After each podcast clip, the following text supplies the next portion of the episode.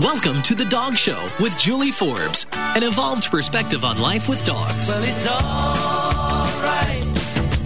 Riding around in the breeze. Well, it's alright. If you live the life you please. Well, it's alright. Welcome to the Dog Show with Julie Forbes. Great to be here today, as always. Uh, reminder that Farm Dog Naturals is offering a 15% uh, coupon code for fans of the Dog Show with Julie Forbes. The coupon code is Dog Radio, all one word, and it'll give you 15% off your entire order at farmdognaturals.com as well as free shipping. And they ship worldwide. Um, they have really awesome products. They have a, a small line of very useful products for the home and pet. Um, and we just use the heck out of them. We actually are out of their cleaner right now, and I keep reaching for it, and I keep meaning to order more because I'm always like, ha, we need more Farm Dog Naturals in this house. Uh, they have a household cleaner uh, called Relief, and it's a really nice. Um, sort of clean smelling cleaner. It's some, you know, I don't know. I think you kind of know what I mean when I say that. It has a, a nice, fresh, clean smell and does a great job cleaning up. And it's totally non toxic, as all of their products are. And then some great healing skin salves, uh, two different ones that we just use a ton and have had really great success with both on our dogs. And also, we uh, use it on ourselves, and we've even used them on our goats. And so far, so great. So check that out. FarmDogNaturals.com is their website, and the coupon code is Dog Radio, one word, and that'll get you 15% off your entire order. We've had so many great interviews over the years, and I love going way back and pulling some of my favorites and um, kind of bringing them to your attention again. And so um, I'm going to bring two past interviews up today for today's show. The first is uh, Shane McDougall, who's the director of a really funny documentary that came out several years ago called Wiener Takes All. And it's a documentary about wiener dog races, uh, and it's it's it's a real real people in this, and it's really funny. And so I talked to him about his experience and some of the parts of the movie that he made. And then um, in the second half of the show, you'll hear of my interview with Rose De Dan of wild Reiki and shamanic healing. And I actually took a Reiki class from Rose and really loved it. She does uh, classes and consultations and uh, has a really a, a, really wonderful teacher, healer, and uh, great conversation also to listen to as well. So we're going to get going first with Shane McDougall, the director of a documentary called Wiener Takes All. Hi, Shane. Thanks for having me. Yeah, you're welcome. So, um, I have a lot of questions for you about this film. Now, I have a dachshund myself, so. My condolences. Yes. Do you have a dachshund? Here's my secret uh, shame. I actually have four cats, no dogs. No dogs. Yeah. So. I want to do a documentary kind of with an impartial uh, view. Yeah. So I figured, you know, here I am a, a cat person, well, and I love dogs. I mean, we babysit our neighbor's dog all the time. Yeah. I, I want to have kind of an impartial view of mm-hmm. of the dog world. So, what gave you the? I mean, where did you get the idea? Did you say were you set out to kind of like, oh, I want to make a documentary, but what about? Or does? Yeah, well, I mean, uh, what all I've shot up to this date was. Um, you know, short comedies like sketches and a couple pilots, and you know, I, I used to be a TV writer for pretty much every kid show on the planet, and um, I had this idea that I, I wanted to shoot a short documentary. Mm-hmm. Ironically, because I thought shooting a documentary would be easier than shooting, you know, a, a narrative, which mm-hmm. quickly turned out to be a real education in the film world. Mm-hmm. Um, and I was looking for a short, and one day I was sitting on my couch and I saw this TV blurb, you know, during the evening news, talking about the Wiener Nationals, and uh, I, I realized that the national finals for the Wiener Nationals were literally a mile away from my doorstep. Wow! Um, so I thought, well, you know, gimme, it's a gimme right there. Yeah. So I uh, I grabbed a camera uh, and an, an audio guy, and we went down and. Uh, you know, we quickly gathered interviews with people, and I realized before the night was out that not only was this not, you know, a short, it was definitely feature material. But you know, I, I kind of realized I'd stumbled into a, a very unique, uh, undocumented sort of world that I thought had a story that needed to be told, to be Yes. told. I mean, it was just so kind of off the wall. A can of worms, so to speak. Can of dogs, yeah. a kind of worms, you know, the dachshunds.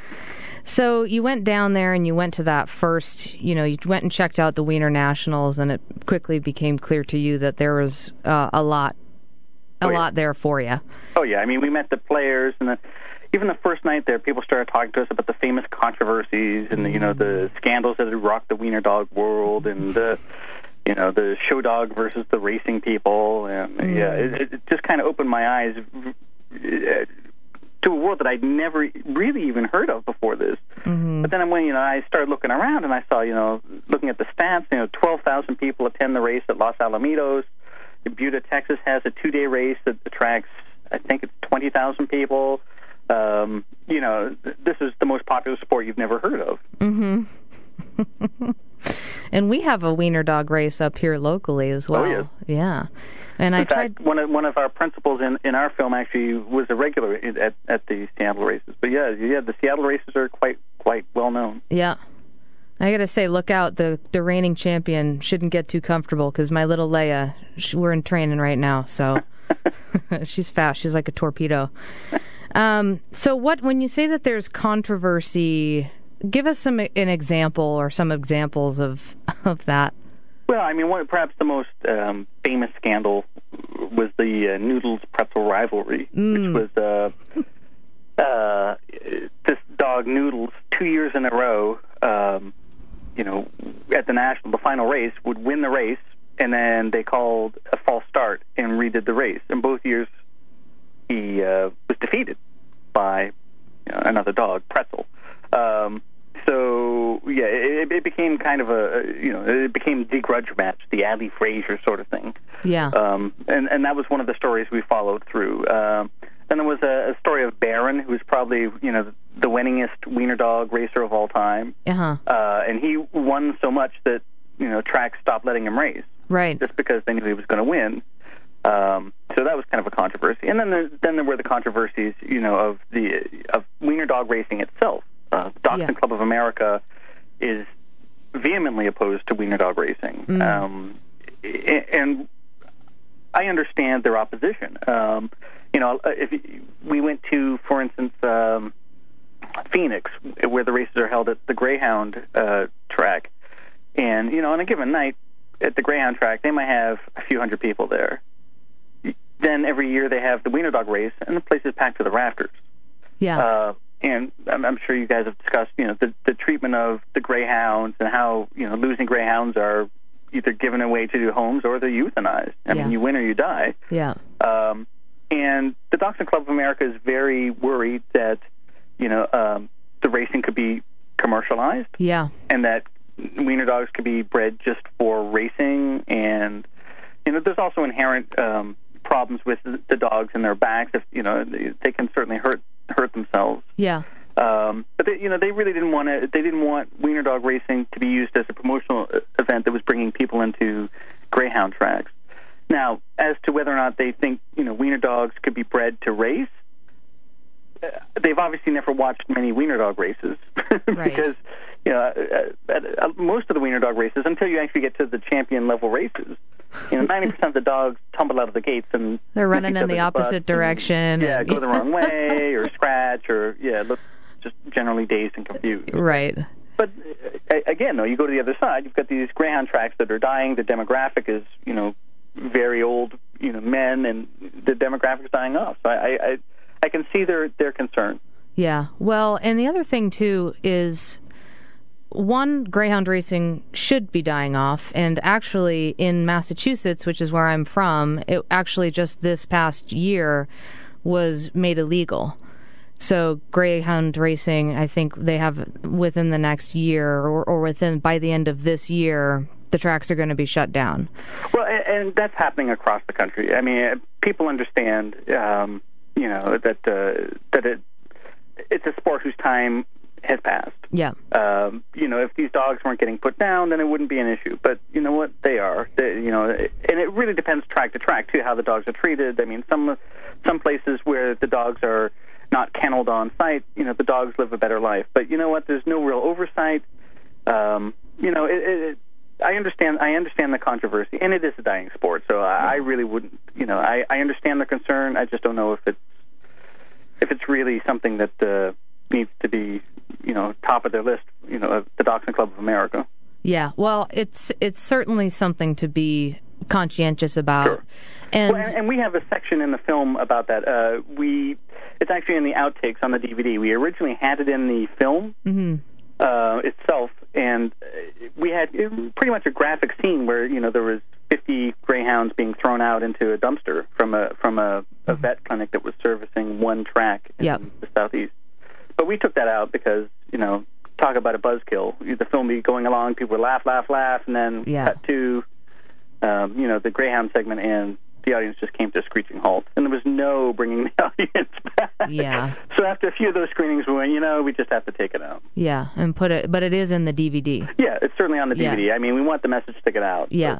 I mean, just not in the middle of a PG rated film. Yeah, and I thought now wiener dog races really are for. I mean, it's a fun kind of you know, ha ha sort of Sure. sport, and aren't they? Aren't some of them held actually to raise money for, um, the the the greyhounds? Not for greyhound racing, but for like X racing greyhounds and Well, uh, greyhound the ones at the Greyhound tracks are sure. Uh, other ones are done for local. For instance, the one at the, in Los Alamitos is done for the um, Huntington Beach uh, Animal Rescue or, or Dog Rescue. Okay. Um, yeah, most of most of the uh, most of the races across the country are held for charities. I'm not sure. If, for instance, Buda is done for the Lions Club, which is you know their their uh, purpose is um, to end blindness um, or to, to offer surgery for blind kids. Um, I, I think the uh, the Wienerschnitzel ones I think are pretty much done for commercial promotion. I don't think. Don't quote me on this. That they put their money towards charity. They may. Oh no, I'm, I'm talking about my behind. Yeah, the, the various tracks do. Uh, the Wienerschnitzel itself doesn't donate the uh, money, but the different races will donate uh, their money to a local charity. Yeah. So yeah, pretty much all the races across the country are uh, are for uh, are charities. Yeah. And the uh, the feeling that I got that I took away from it was that the people uh, as you know, people will get competitive, and there are, con- Oh, you know, but that people really were um, conscientious about their dogs, and that they were, you know, if the dogs didn't enjoy doing it, that they wouldn't be, you know, really pushing the dogs to race. It was kind of like, you know, if the dog seems to have fun doing it, and it, and it really is when you boil it down, just for fun. Did it? Was that really, you know, the impression that you got consistently? Was oh yeah, that it was? I mean, yeah, these dogs are not commodities like greyhounds. I mean, these dogs are members of the family. Yeah. In fact, usually head of the household. It seems. right. yeah. um, yeah, it- the world, the, their owners, their lives revolve around these dogs. Yeah. I mean, I, there was not a single instance. I I guess maybe Noodles. I mean, he was the house, uh, you know, in the household of you know newly expectant parents, so he was starting to go into you know, you know the secondary role. But for most, the most part, most of our, most of the participants in our film, their dog is kind of the, the family's child. I mean, Yeah. uh, you'll you'll notice almost everyone in our film, they're childless. They have Yeah. the dog in lieu of a child. Yeah, and I'm actually now remembering one older couple who their lives Baby love. really yes Yes. They i mean I, i'm trying i can't think of the specific examples but they would basically i mean bend over backwards whatever the dog want i mean they're almost like servants to the dog Yeah. I would say that, I mean, their house is a shrine to their dog, but she, I mean, she's such a good dog and such a great little racer. yeah Um, and probably the best, uh, best-tempered uh, dachshund I've ever encountered too. I mean, she's just a sweetheart. yeah Um, but yeah, I mean, that, most most of our participants are like that. They love the dogs, and and I think that's kind of why the Dachshund Club of America has kind of misplaced priorities. I understand about their them not wanting these events ra- uh, held at at, uh, at dog tracks, but you know, for the most part, these dogs are not being exploited at all. yeah okay and uh i know in the film you um you touched on some other competitive dachshund type things. So Sure. I think uh, we're going to take a break. And um, when we get back, or we'll talk about some of the other things that you uh, got a chance to film during Wiener Takes All. Great. So we'll be back with Shane McDougall with Wiener Takes All. You're listening to The Dog Show with Julie Forbes, on Alternative Talk 1150. This is Julie Forbes. I'm excited to tell you about Farm Dog Naturals, a company that handcrafts herbal remedies for the all natural dog. Quality and integrity are must haves for anything that I recommend. Certified eco friendly and cruelty free, their products address issues like stress and anxiety, itching, hot spots, crusty noses, as well as pet urine, stains, and odor. Farm Dog Naturals is guaranteed, and I'm so happy with the results I'm seeing. Shipping is available worldwide from their website, farmdognaturals.com, or you can ask for them at a retailer near you. Again, that's farmdognaturals.com. Eric, people ask me to help them with all sorts of doggy challenges. I can only imagine. Oh, yeah. Dogs jumping on guests, new puppy questions, behavioral challenges like fear and aggression, even dog food sensitivities. You name it, and I've probably worked with it. But can you help people even if they don't live in Seattle? Absolutely. I've had great success with phone consultations and have even Skyped with people and their dogs from all over the country. Every dog should be approached as a unique individual. I've talked about this over and over again on the show. That's one of the parts of working with dog training and behavior that I love the most. Every client is different. If you're listening and you need help with your dog, just get in touch. I'd love to get you pointed in the right direction and answer all of your questions. Email me, host at dogradioshow.com. That's me, Julie Forbes, host at dogradioshow.com. I look forward to connecting. Wait, dogs can use Skype? We're really living in the future. Working hard to put a smile on your face. Alternative Talk 1150. And now back to the Dog Show with Julie Forbes. It's like Hollywood. They make up all these stories and all these lies. And Don't go there. I don't want to go there. I'm not going to answer that. Are people using steroids? You think he was just juiced to the gills? What? I don't really remember anything from that period of my career. I was uh, hooked on cold medicines at the time. They get belligerent, they're powerful, They are vengeful. they expect to be kneeled down to. The races are rigged. Do I have to answer that question right now? Is it, is it a hot, a hot potato or It's a hot potato right now. I'd rather I'd rather not comment on it right now. Well, I'll get an attorney on it. No, don't, I don't. will Shut get up, an attorney. I'll get an attorney. So, ask me next year. Maybe I'll have a better answer than right now. Better answer than no comment. It's kind of cutthroat out there, huh? It gets pretty rough. All right, that's a um, little audio there from uh, the trailer for the documentary called Wiener Takes All. You can watch that on the website, which is wienertakesall.com. And uh, you're listening to The Dog Show with Julie Forbes. And we are talking to Shane McDougall, the filmmaker of the documentary Wiener Takes All. Hi, Shane. Hey, So, in addition to the wiener dog racing, there are some other competitive dachshund activities that you um, were able to get some footage about and, and interview some people about. oh yes. Oh, yes. One of them was uh, Earth Dog. Which uh, I actually will, in a future show, have somebody on to talk more about that. It's a pretty cool um, activity to do with uh, dachshunds and some breeds of terriers. Um, do you want to tell us a little bit about that uh, that part of the movie of the Sure. Uh, I mean, the dachshund was originally bred to hunt badgers uh, underground.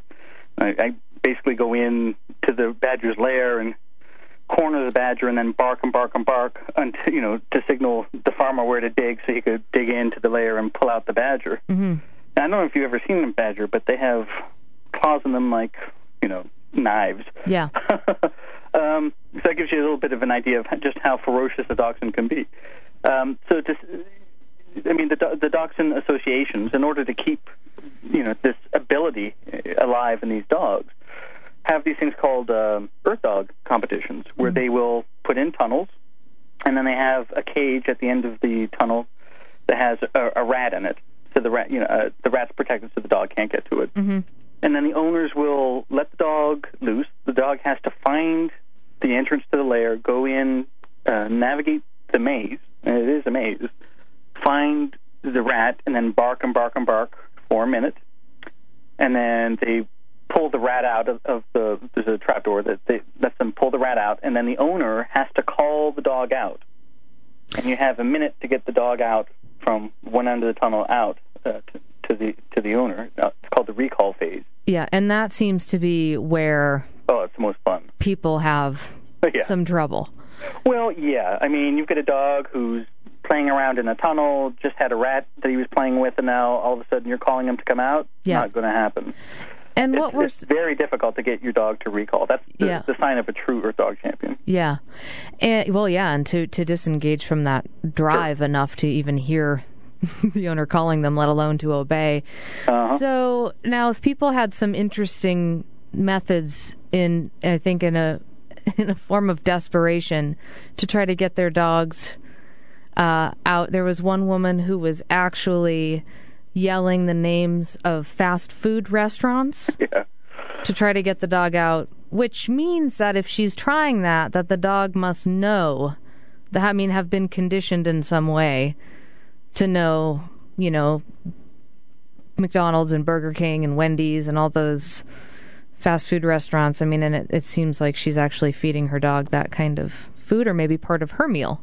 Yeah. Well, all the uh, all the begging and bribing in the world didn't do her any good. No, know, the she was running down. Yeah, she was going through the list too. Yep. and they would the dogs would uh, kind of pop out for a second and then you'd see the owner you know moving as fast as they could it, which was challenging in some cases and um, as soon as they got over the dog would just sort of bloop, like disappear back down into the hole Yeah. Sort of like whack a mole. yeah exactly oh so Yeah, it, it, seems like that sport's almost as much fun for the dog as it is for the owner, um, for a few reasons. I think they like tormenting their owners. I mean, it really seems Yeah. in some of those cases, you know, the dog will come out and then run away from the owner, which Right. they never do, except when the clock is ticking and they're being judged. right Yeah. Yeah, well, anytime, I mean, I'm a huge fan of those types of things where the dogs, you know, breed specific or breed group specific types of activities where dogs are really getting to, you know, they have an outlet for their drive. I mean, that's what they were bred for. So it just comes so naturally to them if it's, whether it's earth dog or, you know, herding or lure coursing for sight hounds, all those kinds of things. I, Sure, and if you, I mean, the reality is, if it wasn't for these organizations doing it, I mean, these are instincts that are bred in the dogs, but you know, if you don't practice it, it disappears. yeah. So, uh, you know, it, it, it's kind of important that you know these, that these hounds and, and these, some of these terriers that they engage in these sort of things, or else they, they, you know, that that instinct gets lost in the breed. Yeah, preserving the uh, the breed. Um, and then there was a uh, a segment. It must have been at one of the races or at a dog show. I'm not sure, but there was actually there's something called matrimony where there was a Oh, woman marrying dogs. Yeah, that was in uh, Findlay, Ohio, um, where they have this big annual wiener dog race that um, just seems to double in size every year. I think they had 2,000 or 3,000 people there last year. It's a teeny tiny town in Ohio. Um, yeah, and they have a, a licensed minister that comes in and performs uh, matrimony. It's called, you know. Now, is this a legal thing? I mean, well, is it there? is Ohio, so who knows? Uh, I I don't think so. I, I think it's a uh, I think it's just for fun. Just Yeah, I don't think they have to go go to divorce court if you know one of the dogs happens to stray, Getting literally married. and figuratively. yeah, getting married just for the just for the wedding, Yeah, just for the ceremony. for the gift, yeah. for the kibble. and uh, and so she was um, okay with marrying a Rottweiler to a Shih Tzu, but there were to be no same-sex dog marriages. Well, I had to throw that out there because when we were shooting this, this was when uh, the whole same-sex marriage thing was going, you know, hitting the news. So I, yeah, I, I it was a very tongue-in-cheek question, Right. But, uh, it, the response was not tongue-in-cheek. Very clear, yeah, very clear. yeah. No, kind of caught me off guard, but yeah, it's one of those moments that makes the film. So yeah. I know that the film was sold out in Seattle when it was at uh, the Seattle's True Independent Film Festival last year. How's it? Have you in? You've been all around the country with this documentary at various film festivals, and have you had that response pretty consistently everywhere? Has it been yeah, sold out? I mean, we are consistently the top or one of the top uh, selling shows at every festival we've gone to. Uh-huh. I mean, it's it's been kind of shocking. I mean, I, I thought there'd be a little bit of demand, but I had no idea that we would, uh, yeah, do so consistently well. Yeah, I'm, it's it's pretty irresistible. You well, know. you know what? I think in this, you know, this this economy and you know this day and age, people are looking for something uplifting. I mean, one of the reasons I set out to shoot this documentary was I was tired of every documentary being one of these topics about you know blind children with AIDS living in Sudan. You know, all these topics made you want to rip your eyeballs out. Yeah. And I wanted to do a documentary that was fun, still would educate, Yeah. and you know, but leave people with a, a, sense of a smile on their face. Yeah, And I think that, especially in this day and age, people are desperate for entertainment. yeah, absolutely. I mean, who wants to go and be depressed? I, you know, go get married if you want that. I mean, good. So, um, I, I mean, I remember in Seattle when I was when I was in, you know, waiting for the film to start, the people actually started chanting I've heard about this. I wish I'd seen that. "Wieners, wieners." and just to clarify too, and you know, being a dachshund owner myself, they're just they're funny. They're funny looking. They're cute. They get a lot of attention. Leia gets a lot of attention, and people more often refer to her as a wiener dog Yeah. than they do a dachshund, Correct, which yeah. is actually the name of the breed. So, um, but yeah, it was just it was funny, and everyone was all fired up. It was sold out. It was standing room only, and uh, you had some pretty. Um, Notable success. Uh, you were telling me in Tacoma that you built out, you beat out some um, pretty popular films. You want to talk about that a little bit? Yeah. While we while we were screening there, we were outselling um, uh, Religulous and uh, uh, Boogie Man, the Lee Atwater story, which was a I believe a Sundance favorite. Mm-hmm. So I mean, we we did quite well there um, while we were screening. I mean, we we were just thrown in at the last minute with no uh, no advertising. You know, literally, they called us on Tuesday, and we were screening there Thursday. Mm-hmm. Um, and yeah, for us to beat you know, you know, two studio films with you know good multi-million dollar advertising budgets. Well, I don't know if Boogie Man did, but Mm-hmm. with advertising budgets, which Yeah. is more than we have. Yeah. I mean that that was kind of a, a feather in our cap. We were very pleased, and that seems to be the case everywhere we've gone. I mean, there's not a single fest we've gone to where a Sundance winner, South by Southwest winner, Tribeca winner, you name it, has beaten us. It- Wow. you know, come to when we're talking attendance numbers, not Yeah. a single festival. Yeah, that's great. People And- love their wieners. They sure do.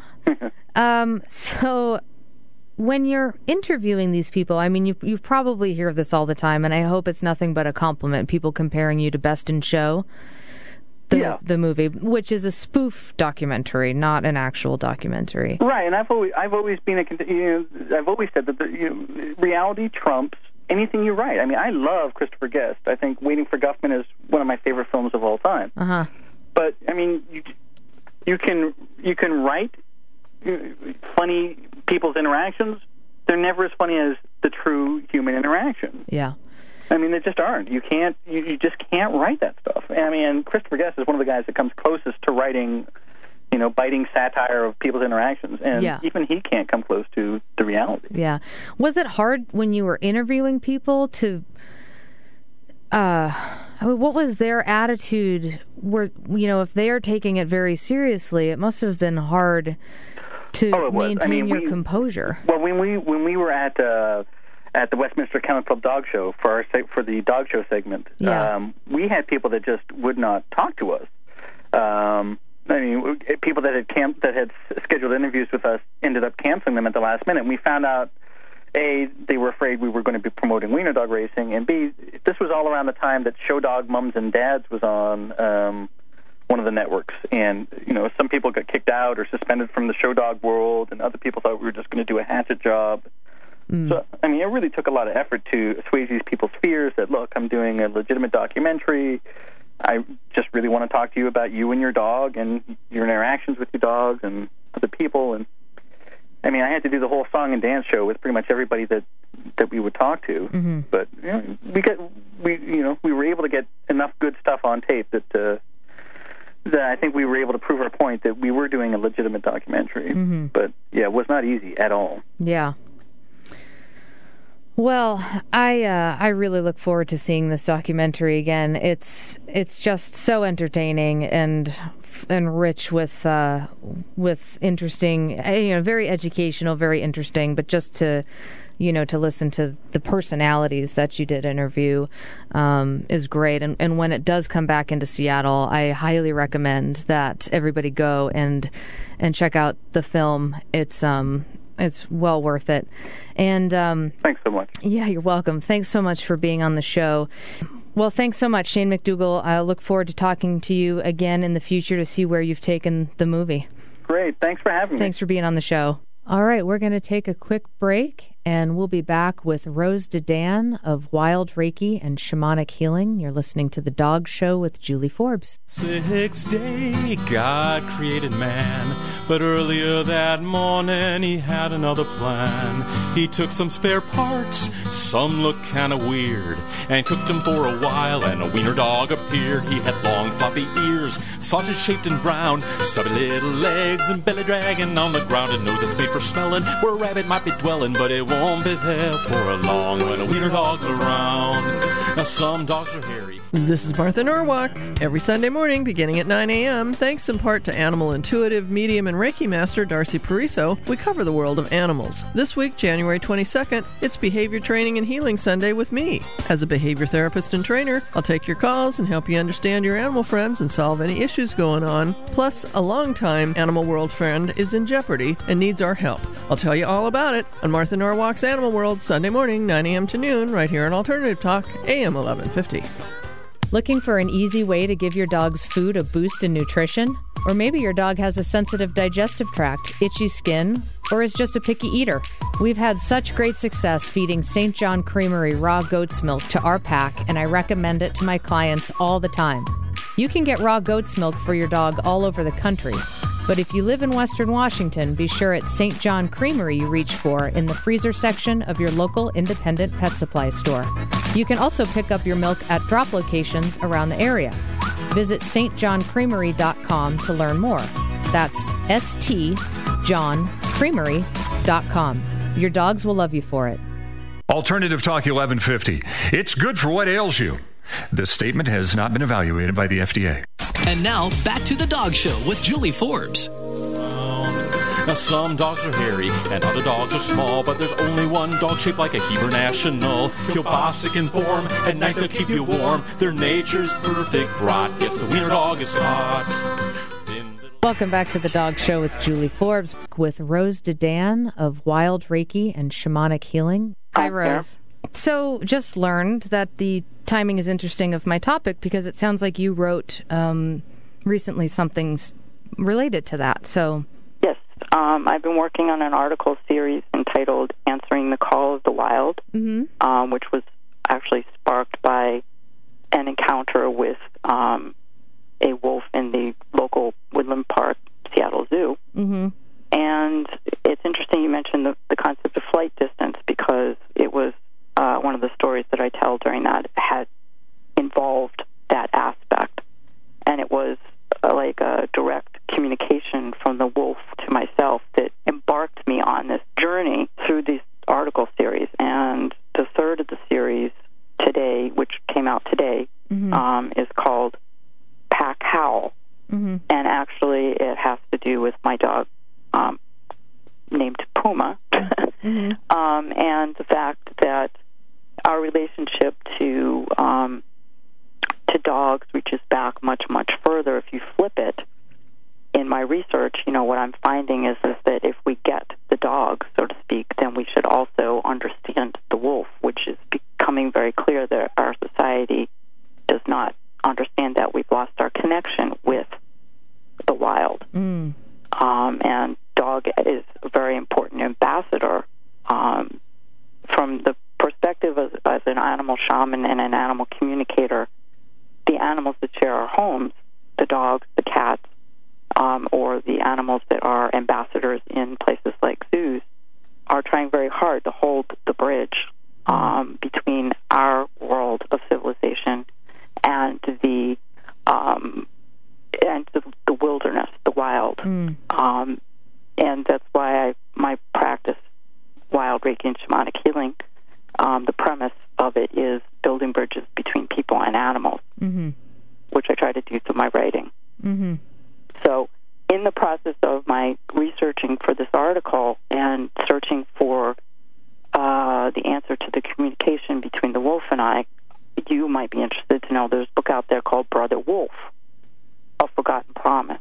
Mm. And Jim Brandenburg, the author, talks about um, his experiences on his property in Minnesota, which he shares with um, a pack of wolves. Mm-hmm. So he's had a great deal of opportunity as a photographer to observe them, and he's noticed the relationship um, between ravens and wolves, which is very much of a um, win-win situation for both. Mm-hmm.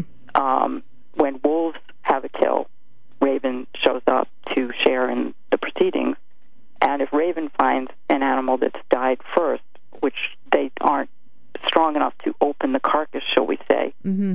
they then alert by their calls. Wolf hears and knows and comes. Mm.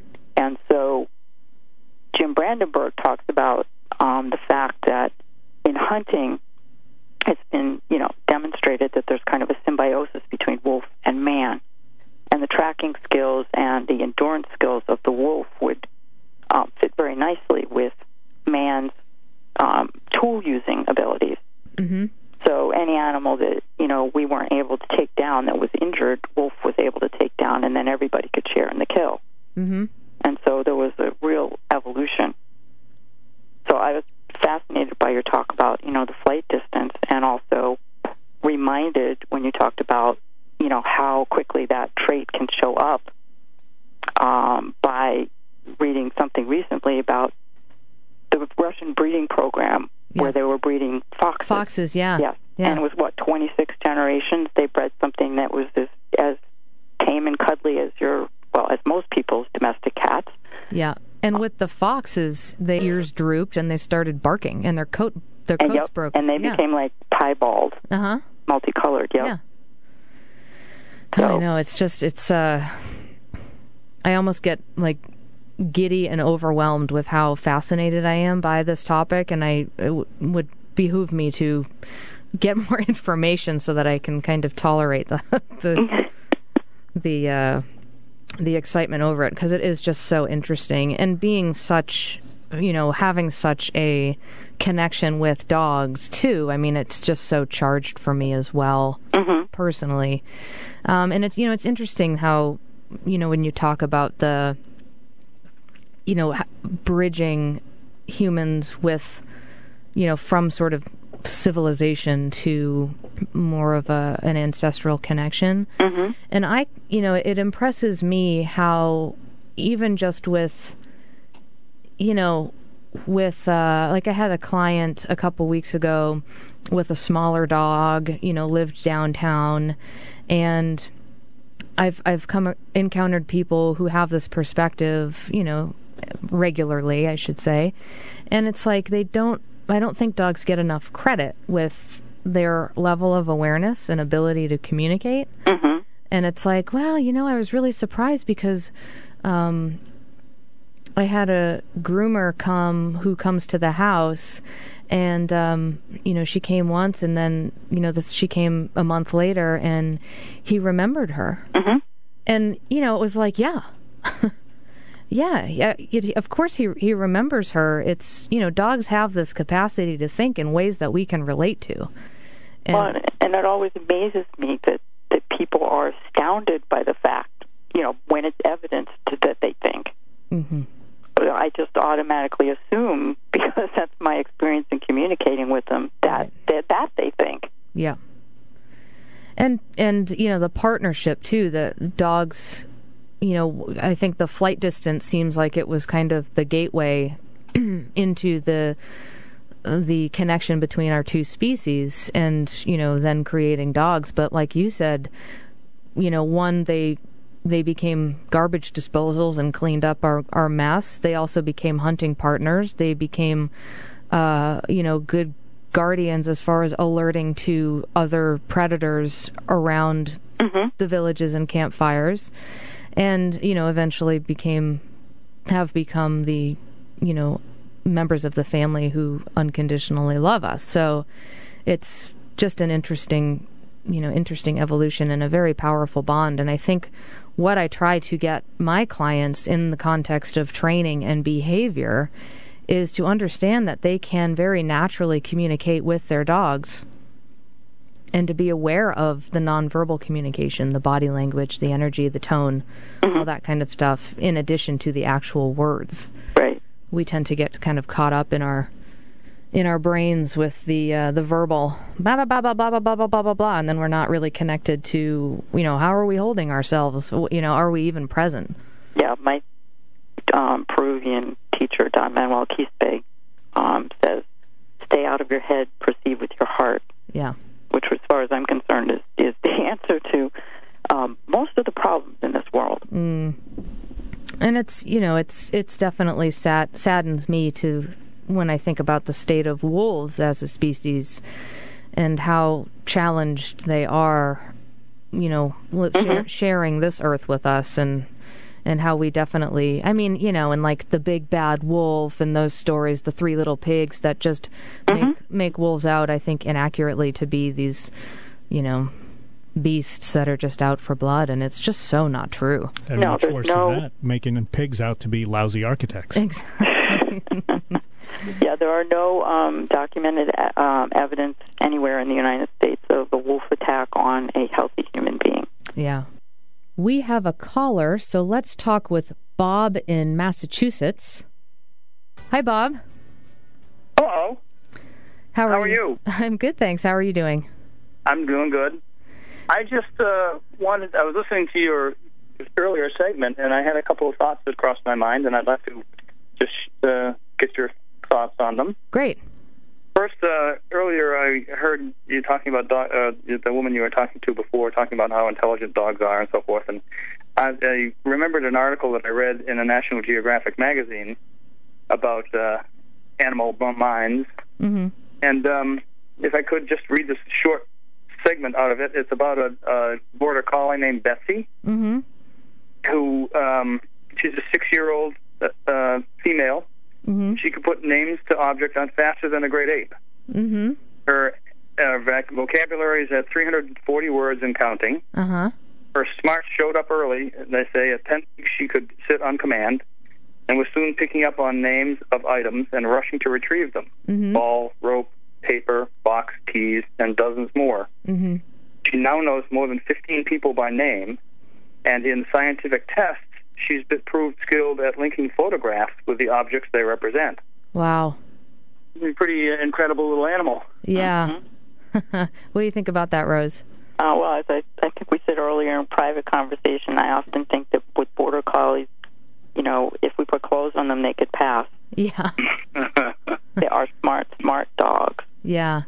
You know, the average dog I've heard, the average dog can has the capacity to capacity to learn 400 to 900 words. So, Wow. yeah, it's you know, I think they're just underestimated really. Mhm. And they do better at learning our language than we do learning theirs. Yeah, absolutely. Um, I also uh, saw a program on television about feral children, Mm-hmm. and I was um, kind of listening to your talk and, and wondering if the same kind of thing isn't going on with dogs uh, and the evolution of dogs coming into our lives. That it kind of happens with these strange cases of uh, children that have cropped up in various places around the world. Um, one little Russian girl, uh, I think in this century, or yeah, it must have been because I saw a film of her. She was uh, rejected by her mother and uh, was basically raised by the family uh, dogs. And uh, she behaves and barks and runs and snarls and, you know, for all practical purposes, behaves completely like a dog. And uh, following the film, uh, the people were saying, the uh, scientists running, uh, running the program were saying that the mammalian brain or the human brain is at birth totally wide open to be programmed. and in this case, you know, the basic need for contact and touch um, draws the, the young person to whatever's around it. Mm-hmm. And in the case of dogs, I wonder if the same thing doesn't happen where we get we often get them when they're puppies, and uh, so they bond to us and they try to darndest to uh, learn who we are, and we the same back to them. And it's uh, I wonder if that's not behind some of their extraordinary human-like, not even human-like, I guess, uh, similar um, abilities to what we have. Well, and I would also say, you know, I wrote an article that I just recently posted on examiner.com, which I'm the dog training behavior and nutrition examiner for Seattle. So you can go to examiner.com to read that. And it was about this this genetic evolution of you know, wolves into dogs and the question that came came to my mind in the article as I was writing it is you know, if dogs are sort of genetically programmed to understand us. I mean, how is that happening if, if humans have been living with dogs for, you know, anywhere between 14,000 and 100,000 years? How are dogs programmed into us? Right. You know, if you come from a family of dog lovers and you, you know, kind of carry that on and then you know how just the it's interesting when that much time passes you have to there has to be some deeper level you know sort of identification that happens so Well, that's definitely came across in um, the book I mentioned, Brother Wolf, hmm because you know it talked about how the well, basically, we have become civilized. If you operate on the, the theoretical premise, we have become civilized on the basis of our partnership with wolves, because which be, then became dogs. Hmm because the partnership of the two for hunting enabled us to be able to survive, to place less um, emphasis on constantly hunting because the hunts were more successful, hmm enabling us to spend more time developing our culture and our society, and ultimately um, cultivating other domestic animals, settling down, you know, et cetera. hmm So, yeah, I think there's a very real premise of, you know, there's a both sides have an effect upon the other. Yeah, well, and then it's interesting as we as we did, you know, as we were relieved of the um, time of hunting as a result of the partnership. So then, if you imagine that we, you know, over time develop livestock, and then what do we do? Is we create herding breeds to help us manage the, the flocks of livestock, Mm-hmm. which then, you know, gives us more time to continue to develop, you know, like you said, to civilize. Right. So- well, to de- to develop to devote time to things that aren't, you know, uh, excuse me, survival, you know, necessitated hmm art, culture. hmm Well, that sounds like a really a book that I need to pick up. Brother Wolf: A Forgotten Promise. Do you yeah, I believe it's out of print, but there are copies available on Amazon. Okay, and what's the author's name? Do you know? Jim Brandenburg, B R A N D E N B U R G, and he's not only a wonderful photographer, but I thought his his writing was superb. Okay, great. Well, Bob, thanks so much for your call. Thanks, Bob. Oh, you're very welcome. I, I hope you can hear me over my snoring uh, big yellow golden retriever. yes, we can. maybe she maybe she learned that from me. I don't know. Thank you. All right, thanks. Okay, so um, so we, I, so let's talk about uh, my experience with Chewy yesterday and a little bit about that element of what you do, Rose. Mm-hmm. Um, so I brought Chewy, my uh, almost 12 year old shepherd mix, to see you um, for a healing. Is that what you would call it? Yeah, well, yeah, healing session. I call it just a session, but they kind of get a little funny sometimes in certain circles about Okay. talking about healing. Okay, well, But that's all right. We'll call it healing. Okay, so we went to we went over for a session, and I brought my little Leia as well um, to just kind of be along for the ride. And Chewy's, you know, he's getting older, and um, he's he's my boy. He is, you know, I've had him since he was four months old.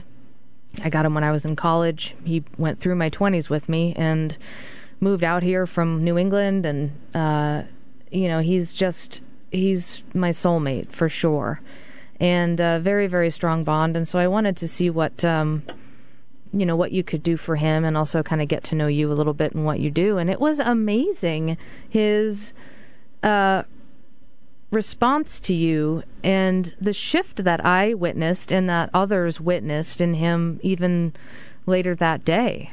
That he was just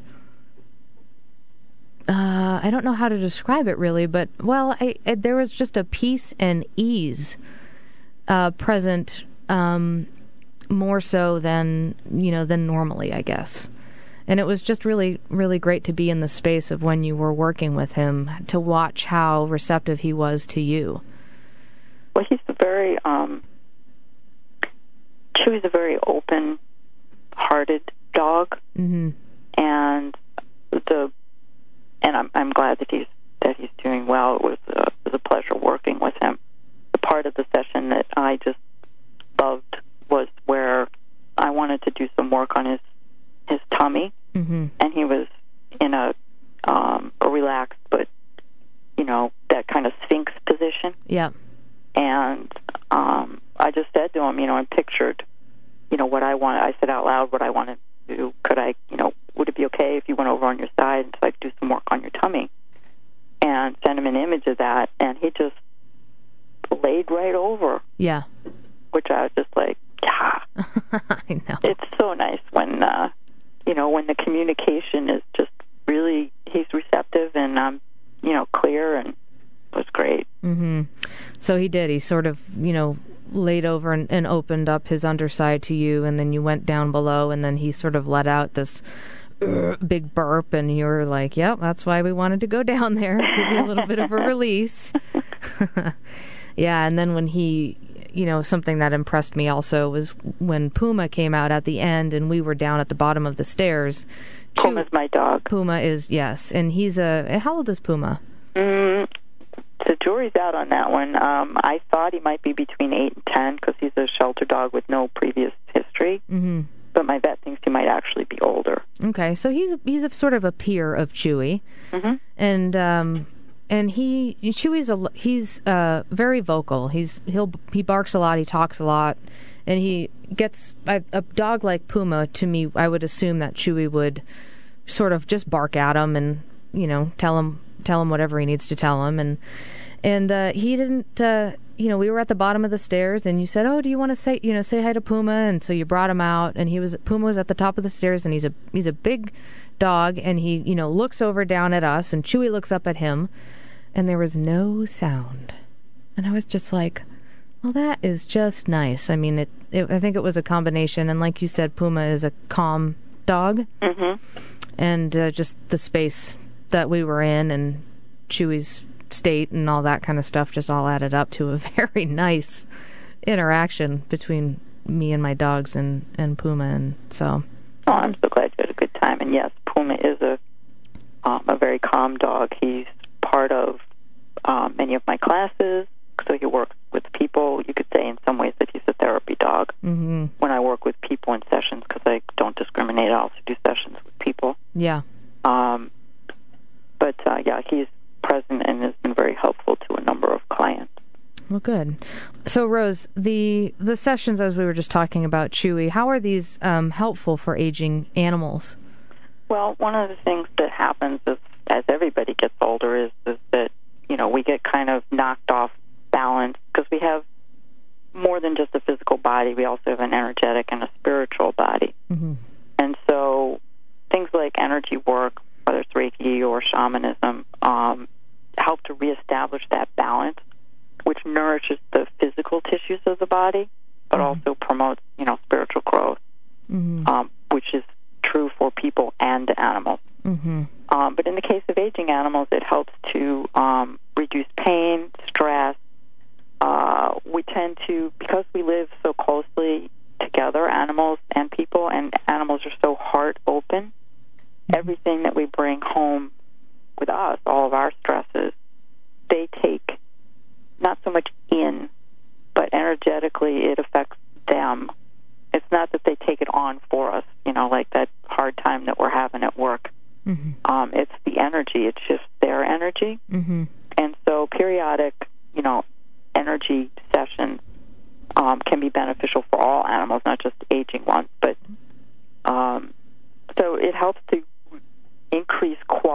life. You know, and to the longer that we're um, you know in balance, uh, the better our quality of life, and the longer a life we may lead. Think of all those people, for example, in China who are 90 years old that you see doing Tai Chi, for example. Um, the same concept is true for animals, which is why I like to teach. Um, which is why I teach classes in Reiki, which is something it's a modality that anyone can learn. Um, and I've got one coming up um, May 8th and 9th here in Seattle. But I like to teach people to be able to do Reiki both for themselves as well as for the benefit of their animals. Many of my students have taken Reiki classes because they have an elderly pet or, for example, a dachshund that's got back problems. You know, it helps to, um, and they've reported, some of them have reported some amazing things. Mm-hmm. Um, so that's why. And uh, if you want more information about Rose and her classes, her website is www.reikishamanic.com, and that is R E I K I S H A M A N I C. ReikiShamanic.com. Thanks for listening to The Dog Show with Julie Forbes. We'll be back live next Wednesday from 2 to 3 p.m. on Alternative Talk, AM 1150. You've been listening to The Dog Show with Julie Forbes, Wednesday afternoons at 2 on Alternative Talk 1150 AM. Never miss another episode. Listen to our podcast online at dogradioshow.com or download them for free on iTunes or SoundCloud.